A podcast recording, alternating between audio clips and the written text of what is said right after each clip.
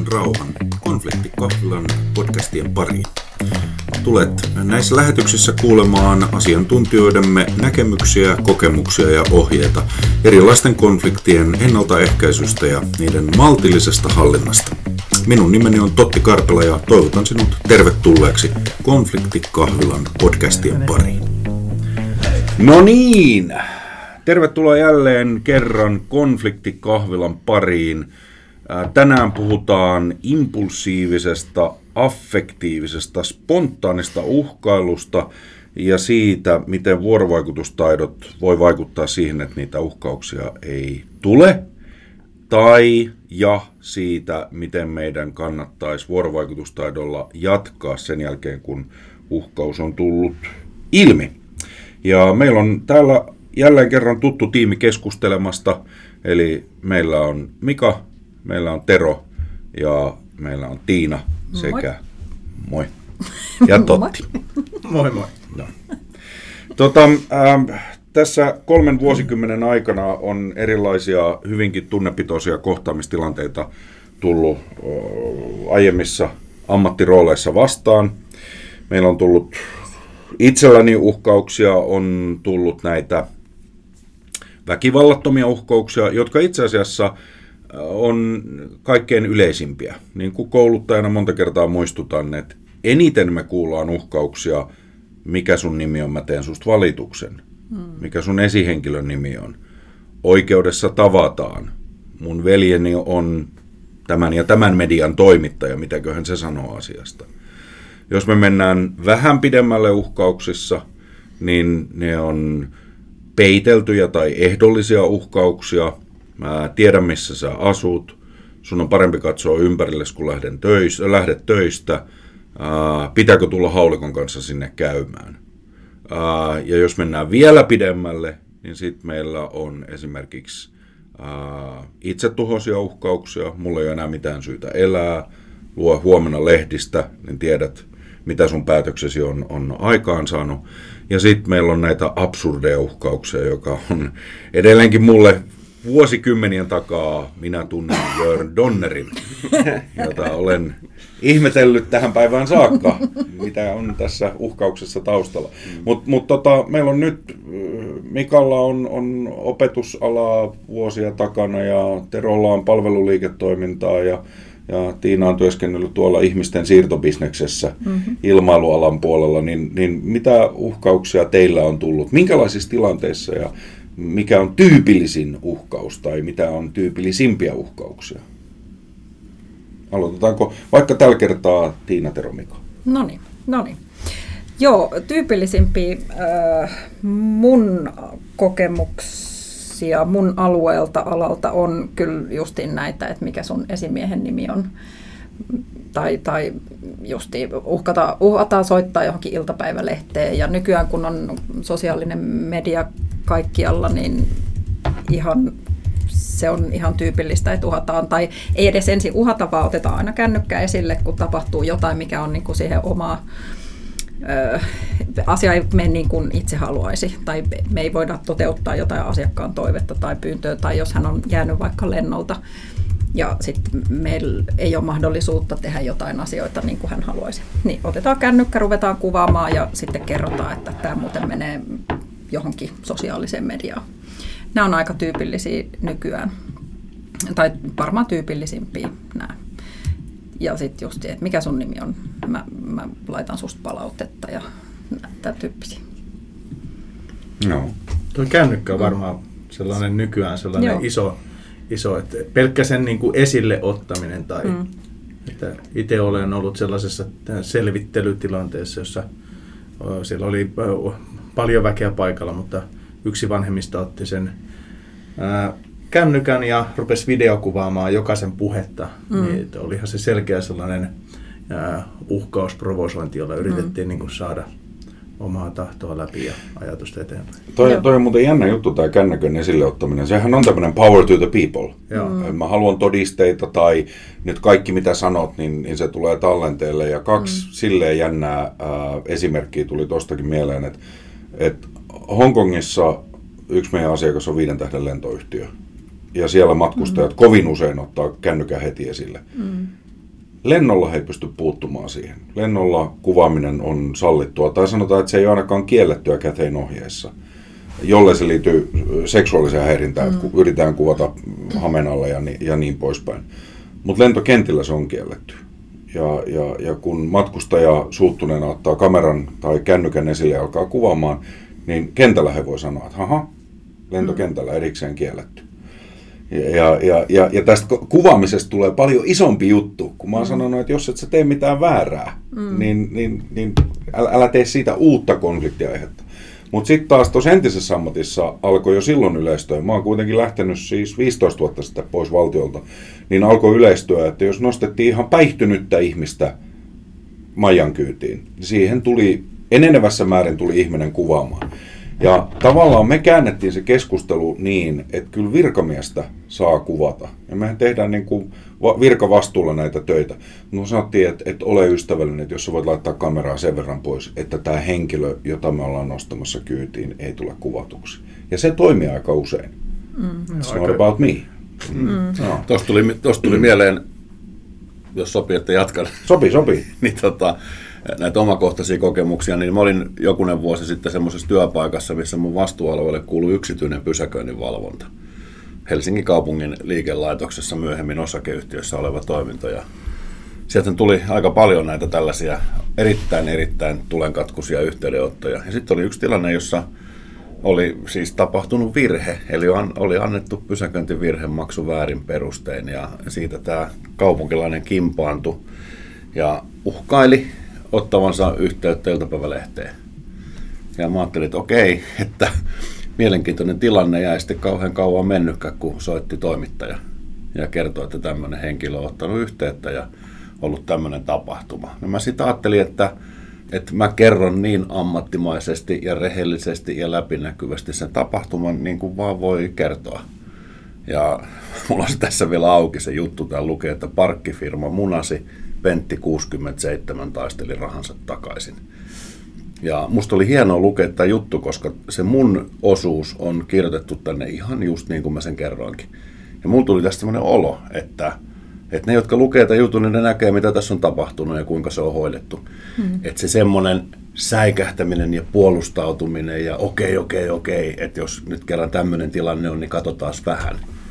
Et ei. Ja sitten on näitä niin kuin liiketoiminnassa, että uhataan sanoa sopimukset irti. Mm. Eli uhataan tämmöisellä niin kuin taloudellisella menetyksellä. Jos sä lähetät korotuskirjeen, niin mä muuten pistän heti nämä kilpailutukseen. Tämmöisiä. Mm. Ja sitten totta kai nämä kaupunkilainen soittaja sanoi, että jos et toimita mulle niitä tietoja, niin mä otan yhteyttä poliisiin. Mä oon opastanut. Mä oon mm. kertonut, missä on lähin ja miksi kannattaa ottaa yhteyttä poliisiin. Nämä mulla tuli ekana mieleen. Mm. Joo. Mm. Joo, mulla on tietysti se, että mä kerron äitille. Et se, se on niin kuin... Sinä sanot vai... se taitaa olla sekä että. Niin tuota. jo, mutta että totta kai, että, että kun nuorilta, lapsilta, nuorilta, aikuisilta, keneltä tahansa, mulla loppuu työkalut, niin sitten mä rupean käyttämään niitä uhkauksia. Sitten ne, mm. et sitten ne, niin kun, että mä hyvin ymmärrän sitä, että mä tunnen Jörn Donneri, että, että eihän ne silloin välttämättä edes ne uhkaukset ole kovin järkeviä. Mm. Että silloin ää, sillä uhkauksella on niin kuin, sitä käytetään työkaluna tavoittaa, saavuttaakseen jotain mm. siinä tilanteessa. Ja, ja niin tuota, siellä on totta kai, ö, mutta varmaan niin kuin kouluissa mm. yksi sellainen niin kuin tavallaan, että tavallaan niiden sen kännykän mukaan otto ja jotenkin yritetään, niin kuin, että tästä tämä tilanne viedään eteenpäin. Mä kerron poliisille, mä kerron rehtorille. Mm. mm. Ja, ja sitten vanhemmilla on totta kai se, että mä otan yhteyttä oikein niin tuota, kouluvirastoon tai mm. aviin tai että mm. teen, teen tästä valituksen. Mm. Ja ne on sellaisia, että, että varsinkin niin kuin ehkä kiusaamistilanteissa, että ymmärrettävästä suusta vanhemmilla on niin kuin tavallaan, että ne ei pysty itse olla koululla. Mm. Meillä on paljon tunteita pelissä, kun lapsi kertoo, että mua kiusataan. Mm. Niin sieltä tulee niin kuin tosi herkästi sellainen tosi tunnepitoinen voimakas hyökkäys. Niin, ja, puolustuksellinen, niin. kun se on se oma lapsi. Mm. Joo, ehkä ja, maailman tärkein asia. Ja, ja niin kuin, että se on ymmärrettävä, että, että hienoa, että vanhemmat suojelee omaa lastaan. Mm. Mutta sitten se hyökkäys tulee ja sitten monesti lähetetään vielä usealle ihmiselle, okay. että se, menee, se ei mene sille opettajalle, vaan se tulee rehtorille ja saman tien virastoon se on mm. niin kuin ensimmäinen yhteydenotto, mm. pahimmillaan. Tapahtuu mm. aurassa. Kaksi koulupoikaa nahisteli välitunnilla, opettaja työnsi ne toisistaan irti ja toinen poika laittoi iskälle tekstarin, että opettaja kävi häneen käsiksi. Ja isä kiihtyi niin voimakkaasti siitä puolustuksellisesti, pyyhkäsi koululle, uhkaili opettajia, sinne kutsuttiin poliisit ja sitten tämä Ylen lyhkäinen artikkeli loppui siihen, missä luki, että perheen isää epäillään virkamiehen väkivaltaisesta vastustamisesta ja poikien opettajaa lievästä pahoinpitelystä, mm. koska hän oli työntänyt ne lapset irti toisistaan. Mm. Ja mä oon käyttänyt tätä niin kuin esimerkkinä siitä, että että kuinka voimakkaasti tuommoinen läheiseen ihmiseen tai itselle tärkeäseen mm. asiaan kajoaminen voi saada meidät reagoimaan. Mm. Ja mä tavallaan ymmärrän sen reaktion voimakkuuden, vaikka mä en missään tapauksessa hyväksykään semmoista toimintaa. Ja tämmöistä mm. tähänkin mm. kyseiseen esimerkkiin liittyy niin vakava uhkailu, että sinne piti kutsua poliisit mm. paikalle. Siis mm. käyttäydyttiin jopa uhkailusta. Joo. Ja yksi sellainen asia, jota mä olen nostanut, siis nyt kun me puhutaan koko ajan, me puhutaan kuitenkin konfliktien hallinnasta mm. ja siitä, että millä mä voin ennaltaehkäistä näitä tilanteita. No totta kai vuorovaikutustilanteet on kaiken A ja O. Tai miten mä reagoin sen jälkeen, kun mä olen vastaanottanut sen uhkauksen. Ja yksi sellainen asia, jota nostan esille, Makke Leppänen, Ilona Rauhala, kaksi psykologiaa Johda ihmistä psykologian johtajille kirjassa, niin he puhuu osapersonasta. Ja, ja tuota, tämä on nyt suora sitaatti Makken ja Ilonan kirjasta. Kasvamisen ja kasvatuksen myötä yksilö oppii, miten hänen, kann- ka- miten hänen kannattaa toimia saadakseen hyvää osakseen. Ja nyt tässä kohtaa minun täytyy pysähtyä ja sanoa, että mitä me tarkoitetaan sillä, että saa hyvää osakseen. Mä voin olla epämiellyttävässä tilanteessa ja mä en pidä siitä, miten se keskustelu jatkuu niin mä esimerkiksi turvaudun uhkaukseen, jolla mä saan sulle jauhot suuhun. Mä saan sut joko pelästymään, puhutaan hetken kuluttua näistä seurannaisvaikutuksista, mutta mä saan sillä hetkellä sen keskustelun päättymään. Se keskustelu ei pääty kokonaisuuden kannalta niin, että se on mulle hyödyllinen, mm. mutta nyt mä en jaksa kuunnella sua. Helsingin kaupungin erityissosiaalitoimi, ainakin aikoinaan, niin heillä oli aikalisäkortti. Eli kun sosiaalitoimen asiakkaalla alkoi itsellään keinot loppua kesken, niin heillä oli tapaamisessa kortti, jonka työntekijä pystyi käyttämään tai asiakas pystyi käyttämään. Kortti esille 10 minuutin jäähy. Eli tavallaan sillä että 10 minuuttia pääsivät irti toisistaan jolloin pystyttiin vähän nollamaan. Sen sijaan, että mä en voi sanoa, että nyt mä en, mä en jaksa kuunnella sua enää, niin aikalisäkortti 10 minuuttia. No okei, Make Ilona sanoi, että miten kannattaa toimia saadakseen hyvää osakseen. Vaikeissa tilanteissa opimme, että tietyllä tavalla käyttäytymällä selviämme tilanteesta ja onnistumme ratkaisemaan sen. Siis nyt mä edelleenkin tulkitsen tätä niin, että mä haluan ratkaista sen, että mä en jaksa enää kuunnella sua. Näistä erilaisista selviytymiskeinoista muodostuu uskomuksia ja osa persoonia. Osa persona ei ole persoonan ydin, alkuperäinen synnynnäinen persoonallisuus, vaan se on eri elämänvaiheiden kautta opittu tapa toimia. Mm. Hmm. Okay. Tämä on yksi tapa, millä me voidaan niin kuin selittää sitä, että miksi ihmiset uhkailevat näissä tilanteissa. Mutta tota, tietysti minkälaisia tavoitteita meillä on, kun, kun ihminen lähtee uhkailemaan. Yksi on se, että mä haluan pelotella. Yksi on se, että, että, että uhkauksen vastaanottaja passivoituu. Mä voin kontrolloida tilanteita uhkailemalla. Mä voin alistaa sua uhkailemalla. Mä voin käyttää uhkausta oman suuttumisen viestintään. Mä voin ärsyttää sua uhkailemalla Ää, tai ää, mä oon huomannut, että kun mä uhkailen, niin vastapuolen ongelmanratkaisutaidot heikentyvät, koska ihminen alkaa itse niin kuin, käymään kierroksilla ja mulla ei niin kuin, kognitiiviset taidot enää riitä siihen. Mutta kaksi australialaista tutkijaa, Lisa Warren ja Paul Mullen, teki aikoinaan tällaisen ää, niin kuin uhkailijatypologian tai luokittelujärjestelmän. Ja he päätyi siihen omissa tutkimuksissaan, että on viisi erilaista uhkailijaa. Käydään mm. nämä nyt läpi ja katsotaan, että tuleeko teille hyviä keissejä mieleen tai Terolla lyhyitä kiteytyksiä. eli, eli tota, ja näin missään tärkeysjärjestyksessä, äh, mutta ensimmäinen uhkaajakategoria, jonka Warren ja Mullen esittelee, on huutaja tai he puhuu screamer. Ja, ja tämä huutaja on yksinkertaisesti äh, ihminen, jolle uhkailu on tunteen ilmaisua Sanoin, että se on opittu reaktiomalli. Mm. Ja, ja mä väittäisin näin neljän lapsen isinä, että esimerkiksi pienillä lapsilla niin uhkailu on tunteen ilmaisua, koska mulla ei ole kapasiteettia, mulla ei ole ää, ei, ei kielellisiä eikä älyllisiä keinoja purkaa mm. sitä pahaa oloa, vaan, vaan mun maailmani on hyvin mustavalkoinen. Ja silloin se uhkaus, mä en kutsu sua mun synttäreilleni, mm. on viisivuotiaan maailmassani. Keino purkaa pahaa oloa, koska hän ei osaa sanoa, että, että mulle tuli tosi paha mieli tuosta, minkä sä äsken teit isi. Mm. Mm. No mä voisin tulla eteläpohjalaisella perimällä sanoa, että suuri osa eteläpohjalaista. E, että, että tavallaan, että, Elää uhkailusta. että, että, tavallaan se opittu tapa sillä lailla, että, että se, se uhkaus on se tavallaan, millä reagoidaan niihin tilanteisiin, mm. saadaksemme tahtomme läpi. Mm. Ja, ja niin tuota, että, että siellä ollaan valmiita nostaa, äh, niin kuin, että nostamaan sitä panosta tosi pitkällekin. Et, mm. Että niin kuin, että saataisiin vietyä sitä omaa asiaa eteenpäin. Mm. Kun ei ole työkaluja käydä sitä asiallista keskustelua, niin silloin nostetaan ääntä, lisätään uhkauksia ja lisätään uhkauksen julmuutta tai, mm. tai niin kuin mm. Sitä vakavuusastetta. Mm.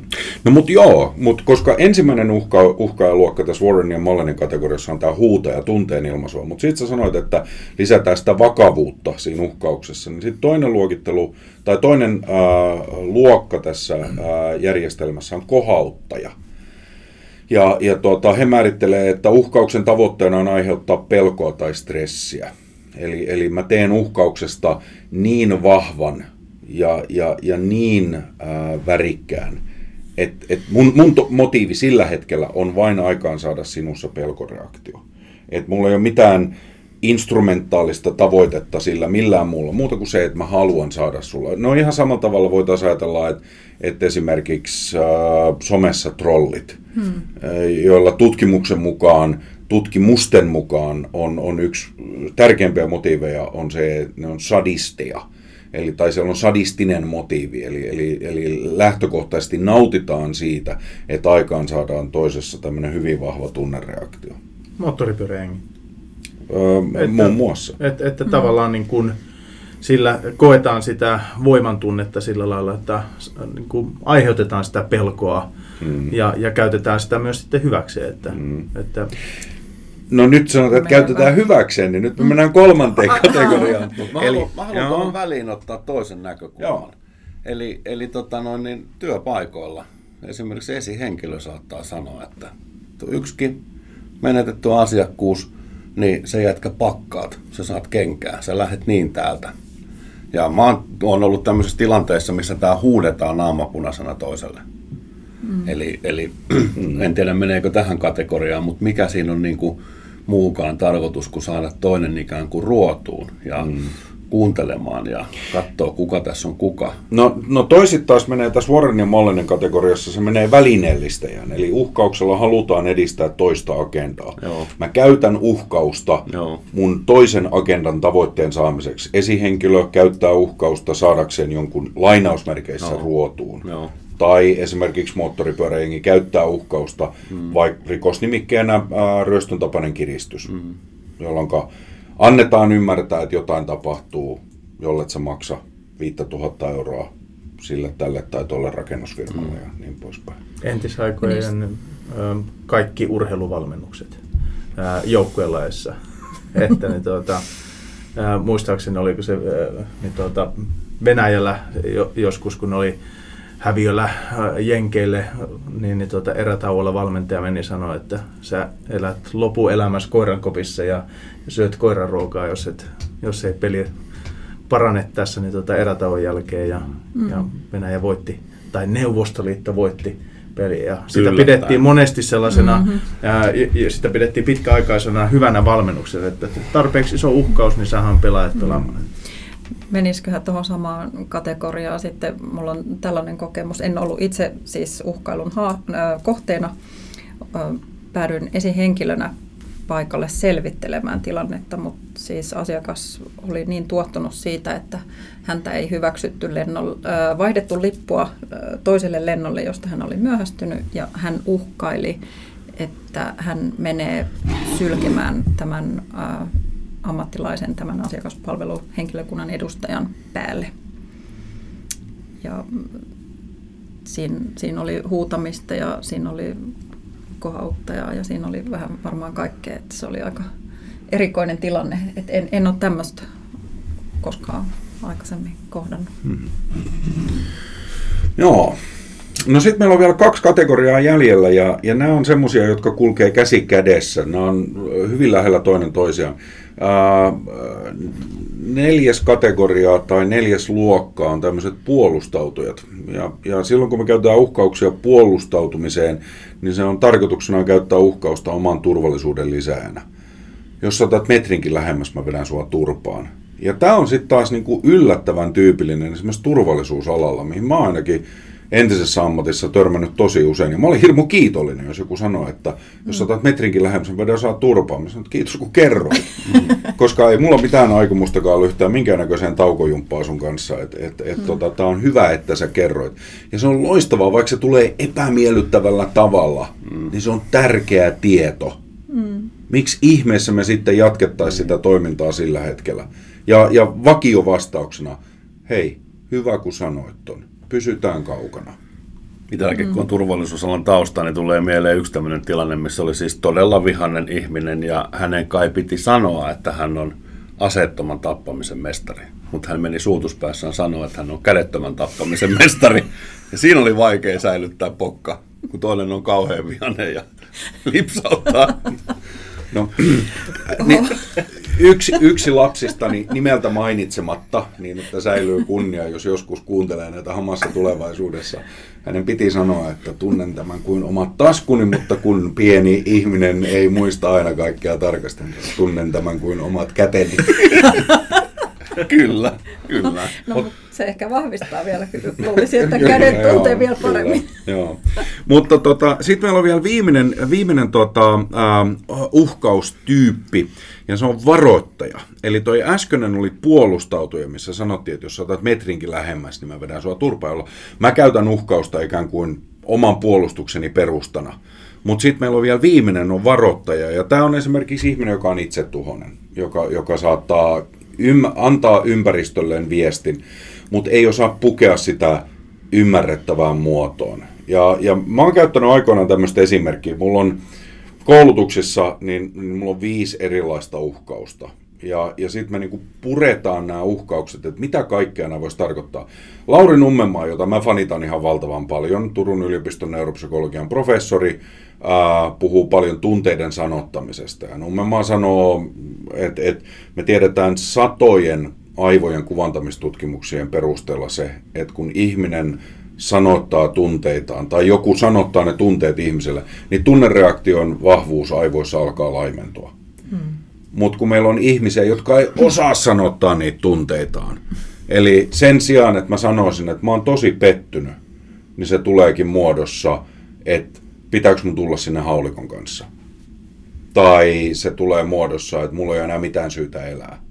Sen sijaan, että mä osattaisin joku jälleen kerran sen rauhoittelijan, sen ammattilaisen vuorovaikutustaidot ja konfliktihallintataidot nousee aivan, aivan niin kuin uuteen rooliin. Ja mä oon käyttänyt nyt tämmöistä esimerkkiä esimerkiksi, että mä vedän sua turpaan, tai mä voin sanoa, että pitääkö mun tulla sinne haulikon kanssa.